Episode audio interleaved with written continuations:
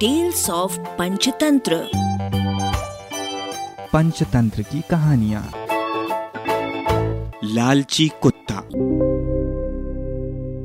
एक बार एक कुत्ते को बहुत दिनों तक कुछ खाने को नहीं मिला। बेचारे को बहुत ज़ोर की भूख लग रही थी। तभी किसी ने उसे एक रोटी दे दी।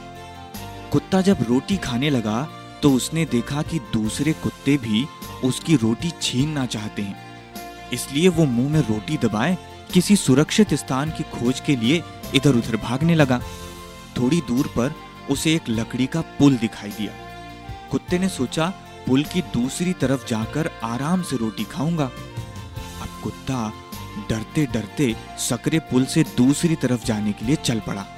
तभी उसकी नज़र पानी में पड़ी। उसने देखा कि एक कुत्ता पूरी रोटी मुँह में दबाए नीचे पानी में खड़ा है। उसे पता ही नहीं था कि वो अपनी परछाई को ही दूसरा कुत्ता समझ रहा है।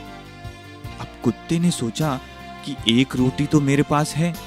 अगर इस दूसरे कुत्ते की रोटी मैं छीन लूँ तो भरपेट खाना मिलेगा। और वो रोटी छीनने के लिए पानी में दिख रहे कुत्ते की तरफ़ देखकर भौंकने लगा।